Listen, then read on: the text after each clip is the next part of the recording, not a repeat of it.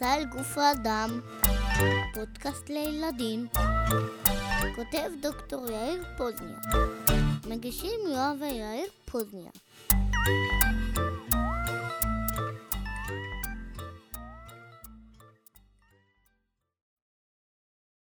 אנחנו ממשיכים עם החלק השני של פרק השאלות והתשובות.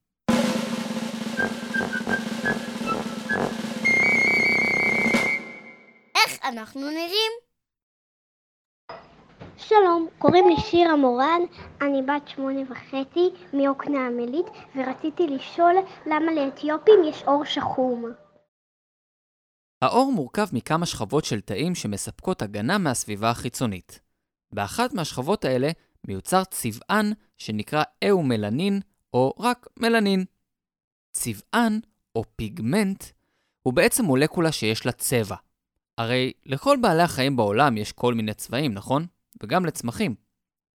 למלנין יש צבע יחסית כהה, מעין חום שחור כזה. בתאי העור של כל בני האדם, וגם של בעלי חיים מסוימים, קיים הצבען מלנין. אבל אצל כל אדם הוא נמצא בכמויות שונות. ככל שתאי עור של אדם מייצרים יותר מלנין, כך צבע העור שלו יהיה יותר כהה. ככל שהם מייצרים פחות, כך צבע העור יהיה יותר בהיר או לבן ורדרד. אצל אנשים עם שיער ג'ינג'י למשל, קיימות רמות נמוכות של מלנין לעומת רמות גבוהות יותר של צבען אדום, ולכן יש להם עור בהיר ושיער מיוחד ויפה בצבע אדום כתום. אבל זה לא במקרה שלאנשים ממוצאים מסוימים יש צבע עור אופייני. אחת מהתכונות של מלנין היא שהוא מגן מפני חלקים מסוימים בקרינת השמש שעשויים להיות מסוכנים לעור שלנו. אם אתם זוכרים את הפרק שעסק באבולוציה, שבו ראיינו את החוקר צ'ארלס דרווין, הוא אמר לנו שבעלי חיים, כולל בני האדם, עוברים במשך הרבה מאוד שנים שינויים גנטיים שגורמים לנו להיות יותר מותאמים לסביבה שבה אנחנו חיים. העוצמה של קרינת השמש משתנה כתלות במקום בעולם שבו אנחנו נמצאים. ככל שנהיה קרובים יותר לקו המשווה, שהוא הקו הדמיוני שחוצה את כדור הארץ ומחלק אותו לצפון ולדרום, קרינת השמש תהיה יותר חזקה. האזורים שקו המשווה חוצה אותם הם מרכז אפריקה, שכולל בתוכו גם את אזור אתיופיה, חלק מדרום אמריקה כמו למשל ברזיל, ומדינות איים באזור אסיה שנקראות אינדונזיה. מכיוון שבאזורים האלה קרינת השמש חזקה מאוד, בני האדם שחיים שם ונולדו במקרה עם יותר מלנין, כלומר עם אור יותר כהה, זכו ליתרון בסביבה שלהם, מכיוון שההגנה שלהם מפני קרינת השמש הייתה טובה יותר. לאורך הרבה מאוד שנים, תכונת כהות האור הלכה והתפשטה באוכלוסייה, וזאת הסיבה שאנשים שמוצאם באזור קו המשווה הם בעלי אור כהה יותר. זה אפילו נכון לגבי ישראלים, שהם שחומים באופן יחסי. לעומת זאת, אנשים שגרים במקומות שבהם קרינת השמש היא נמוכה, למשל בצפון אירופה או צפון אמריקה, הם לרוב בעלי גוון עור הרבה יותר בהיר, שמתבטא גם בצבע שיער יותר בהיר. שלום, קוראים לי עמית מורן, אני בת שבע ורבע מיוקנעם עילית ורציתי לשאול איך נוצרות נקודות חן. שלום, אני גפן מטבעון, אני בן חמש וחצי והשאלה שלי למה יש נקודות חן? אחרי שהבנו את התפקיד החשוב של הצבען מלנין, אפשר להבין גם איך מתפתחות נקודות חן על העור. לפעמים תאים מסוימים מתבלבלים ומתחילים להתחלק ולהתרבות גם כשהמוח לא מבקש מהם. כשתאים שמייצרים מלנין עושים את זה, הם לפעמים גם מייצרים כמויות גדולות של מלנין ללא סיבה. הדבר הזה בעצם גורם להצטברות של תאים עם צבע חום שחור על העור, וזה מה שקוראים לו נקודת חן.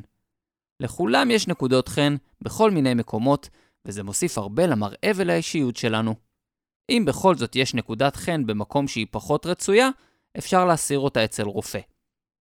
לפעמים יש הופעה של נקודות חן חדשות שאתם לא מכירים, או שינוי בצורה או בצבע של נקודת חן שאתם כן מכירים. במקרים כאלה כדאי ללכת לבדיקה אצל רופא.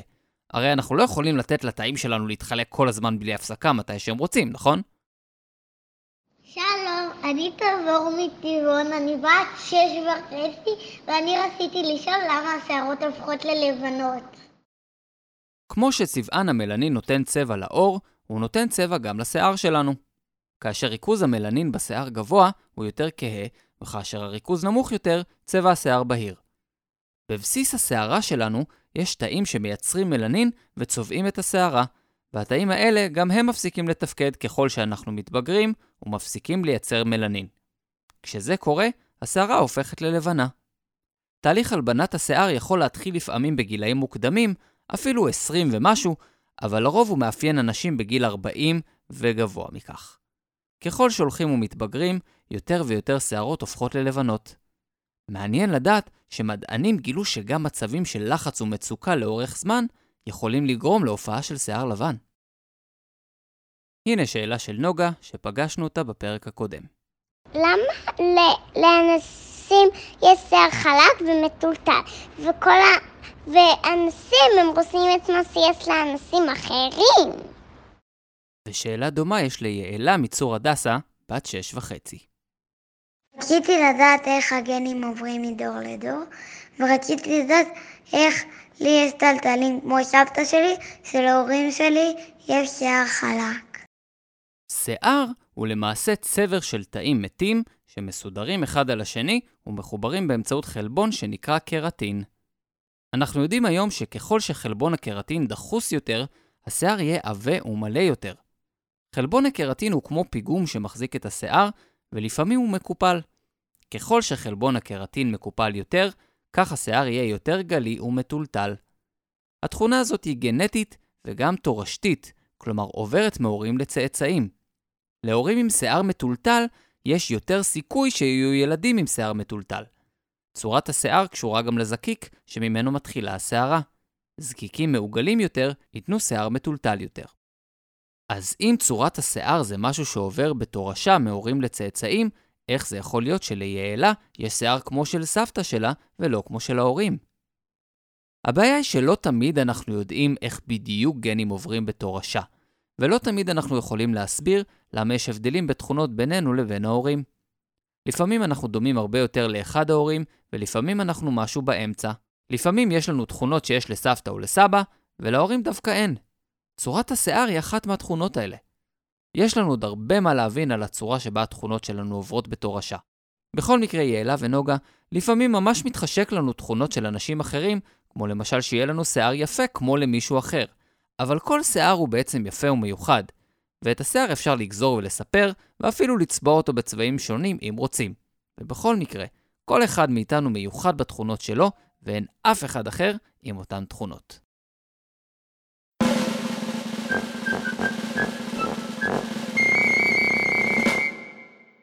העולם שאנחנו לא רואים. יאיר פוזניה, אני עפרי בן רובי מהמשפחה של העלמה. אני רוצה להגיד לך אמ, למה, למה קוראים לחיידקים חיידקים ולא וירוסים. וגם בארי, שהכרנו בפרק הקודם, רוצה לשאול. וגם, וגם איך החיידקים נקראים. המילה חיידק מורכבת משתי מילים, חי ודק. קודם כל חי, כי חיידק הוא יצור חי. הוא מקיים את כל מאפייני החיים. הוא מורכב מתא אחד בלבד, הוא שומר על הסביבה הפנימית בתוך התא יציבה, הוא מסוגל להתרבות בכוחות עצמו, והוא מבצע חילוף חומרים בכוחות עצמו. אבל מכיוון שהוא היצור החי הקטן ביותר שאנחנו מכירים, הוסיפו לו בעברית את המילה דק, כלומר לא עבה, אז חי דק. אולי היה אפשר לקרוא לו חי קטן, חי פיצי, מיני חי, אבל החליטו לקרוא לו חיידק. חיידקים שונים מאוד מנגיפים או וירוסים, שעליהם נדבר עוד רגע. החיידקים נוצרים באמצעות התרבות, אבל ההתרבות הזאת שונה מאוד מההתרבות שלנו, בני האדם. החיידקים לא צריכים בני זוג, ואין להם זכר או נקבה. חיידק גדל וגדל וגדל, עד שהוא פתאום מתחלק לשני חיידקים, שהם הצאצאים של החיידק הקודם. השניים מתחלקים לארבעה, וכך זה ממשיך. שלום, אני עומר ואני גר בקיבוץ גלאון ואני בן שבע וחצי ורציתי לדעת איך נראים החיידקים ואיך אפשר לראות אותם. שלום יאיר פוזניאק, אני עלמה בן רובי, שומעת את כל הפודקאסטים שלך יש לי שאלה אה, למערכת ההגנה. עשית פרק של מערכת ההגנה ואמרת שהחיידקים לא יכולים לזוז שהם מחוץ לגוף, אז איך הם נכנסים לגוף אם הם לא יכולים לזוז? ביי ביי. חיידק מורכב מתא אחד בלבד, אבל לפעמים לתא הזה יש כל מיני צורות. יש למשל חיידקים בצורה של במבה. כן, ממש ככה. קוראים להם בעברית מתגים, ובלועזית בצילוס. חיידק הבצילוס הכי מפורסם נקרא אי e. קולי, ולכולנו יש אותו בבטן. יש גם חיידקים בצורת כדור. בעברית קוראים להם נקדים, ובלועזית קוקוס. באמת. אז יש חיידק בצורה של במבה וחיידק שקוראים לו קוקוס. מזל שאין חיידק שקוראים לו שוקו. הקוקוסים יוצרים מושבות בכל מיני צורות. אם הם קשורים אחד לשני כמו חגורה או רצועה, קוראים להם סטרפטוקוק. אולי אתם מכירים את החיידקים האלה, כי הם הרבה פעמים גורמים לכאבי גרון. אם הם קשורים אחד לשני כמו אשכול ענבים, קוראים להם סטאפילוקוק. יש גם חיידקים שנראים כמו תולעים קטנות וקוראים להם סלילונים. החיידקים הם מאוד מאוד קטנים. כמה קטנים? תנסו למצוא שערה. עכשיו תסתכלו על העובי שלה. נכון קטן? אז חיידק הוא בערך פי 20 יותר קטן מזה, ולכן אי אפשר בכלל לראות חיידקים בעיניים. צריך מכשיר הגדלה, אבל גם זכוכית מגדלת רגילה היא לא מספיקה. בשביל לראות חיידקים צריך מיקרוסקופ. זה מכשיר שיש לו זכוכית מגדלת כל כך גדולה, שמאפשרת לנו לראות את החיידקים ואפילו איך הם זזים, ולזה נגיע עוד רגע. אם אין לכם מיקרוסקופ, תבקשו מההורים לחפש בגוגל או שתחפשו בעצמכם תמונות של חיידקים מתחת למיקרוסקופ. זה ממש מגניב. החיידקים נמצאים בגוף באופן טבעי. למעשה, יש לנו יותר חיידקים בגוף מאשר תאים שלנו. רוב החיידקים האלה חיים איתנו בשלום, ואפילו מייצרים עבור הגוף שלנו חומרים חשובים, כמו ויטמינים. חלק מהחיידקים דווקא כן יכולים לזוז. יש להם מאחורה מין זרוע כזאת, שעובדת כמו מדחף של סירה במים, ועוזרת לדחוף אותם ממקום למקום. לחיידקים אחרים יש ריסים שמזיזים אותם כמו משוטים. אבל חיידקים בעיקר נעזרים בדברים אחרים כדי לזוז, למשל ברוח, או במים, או בבעלי חיים שנושאים אותם ממקום למקום כמו מונית. לפעמים חודר לגוף חיידק שהוא דווקא פחות מגניב, כמו שאמרת, עלמה, והוא רוצה להקים מושבה משלו.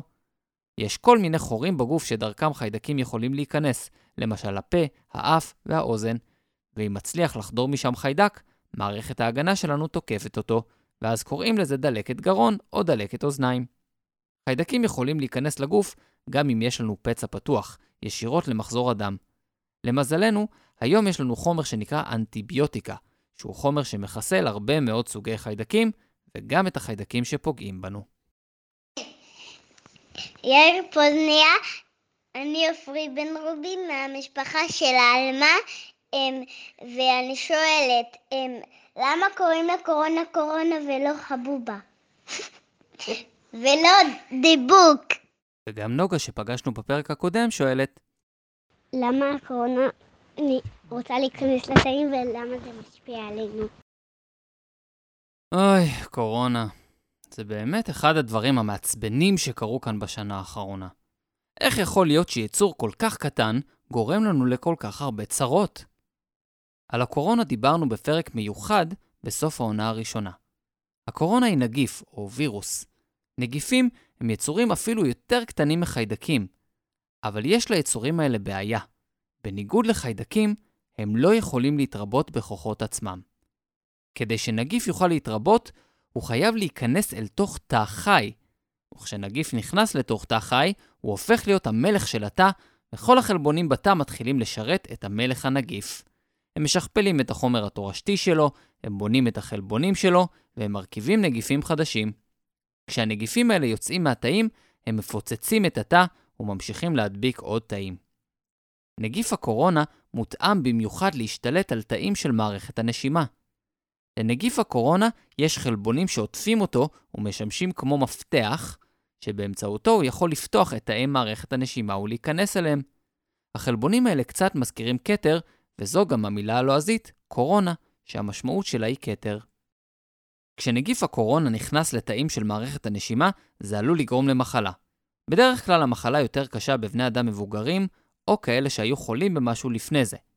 לילדים, מחלת הקורונה היא לרוב פחות מסוכנת. אבל מכיוון שנגיף הקורונה עדיין נפוץ בכל מיני מקומות בעולם וגם בישראל, כדאי מאוד להקשיב להנחיות משרד הבריאות ולוודא שכל אחד מאיתנו מתנהג באחריות רפואית. שלום יואב יאיר פוזניר, אני אורי בן שש מכפר יונה. השאלה שרציתי לשאול היא מה הנגיף שהכי מסוכן לאדם שהתגלה עד היום? לפני שנדבר על הנגיפים הכי מסוכנים, חשוב להדגיש, הנגיפים שאני אזכיר שייכים לתקופות מסוימות ולמקומות מסוימים שרחוקים מאוד מישראל, והסיכוי שנראה אותם כאן בארץ כמעט ולא קיים, לכן ממש אין מה לדאוג. יש כל מיני דרכים להגדיר מה הנגיפים הכי מסוכנים, אבל אנחנו לא ניכנס לדרכים האלה. רק נזכיר שמות של כמה נגיפים שנמצאים בהיכל התהילה של הנגיפים המסוכנים. נגיף בשם HIV גורם למחלה שנקראת איידס. אם נגיף הקורונה נכנס לתאי מערכת הנשימה והורס אותם, נגיף ה-HIV נכנס לתאי מערכת ההגנה והורס אותם, ובכך משאיר את האדם חשוף לכל מיני מחלות אחרות. מחלת האיידס הייתה מחלה שהייתה נפוצה בעולם לפני כמה עשרות שנים, והיום יש נגד נגיף ה-HIV טיפולים מצוינים, והמחלה כבר הרבה פחות מסוכנת. שני נגיפים נוספים שנחשבים למסוכנים הם האבולה והמרבורג. גם הם נכנסים לתאי דם לבנים ולתאים אחרים ופוגעים במערכת הדם. לבסוף יש גם נגיף שנקרא דנגי, שתוקף תאים מיוחדים של מערכת ההגנה שנמצאים בעור. אני מזכיר שוב שנגיפי האבולה, מרבורג ודנגי הם נגיפים שנדיר למצוא, ובארץ כמעט לא מוכרים מקרים של אנשים שחלו בהם. אני חושב שזה זמן טוב לסיים את החלק הזה של פרק השאלות והתשובות. בחלק האחרון נשמע את כל השאלות שעוסקות בכל מיני תופעות מעניינות של גוף האדם, פצפוצים באמבטיה, שברים בעצמות, פיהוקים ועוד.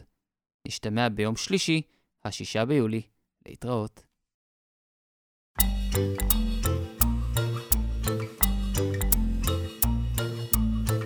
זה היה מסע אל גוף האדם. אני דוקטור יאיר פוזניאק. פרקים נוספים באתר הבית שלי, ypscience.com.